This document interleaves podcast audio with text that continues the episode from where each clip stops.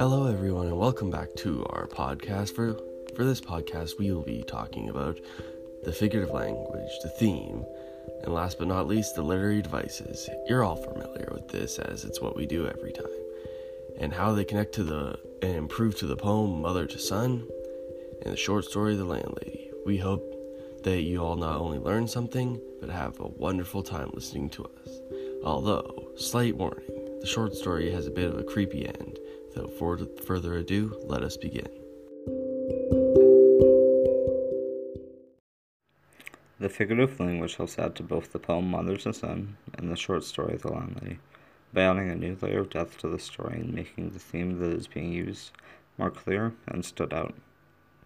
There are many forms of figurative language that are used in these two bodies of text.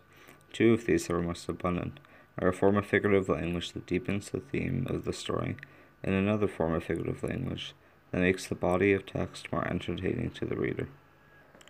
Figurative language in both Mother to Son and The Landlady is used to support the theme. In Mother to Son, they create a personal connection with the reader through figurative language, but in The Landlady, the theme is supported through the figurative language revolving around the foreshadowing of the plot.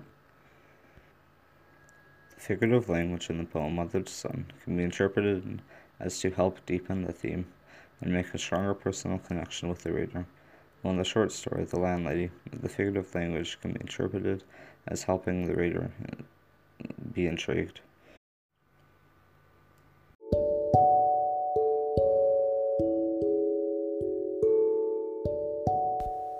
Now, we'd like to thank everyone that came to listen to our podcast yet again, and we hope you walked away with a bit of a better understanding of these two pieces of wonderful literature even if it's just a little bit better than when you began. Maybe had a little bit of fun doing so. We also hope that you enjoy the little bit of creepy that came with the short story. With that, we'll take our leave and bid you all farewell wherever you fare.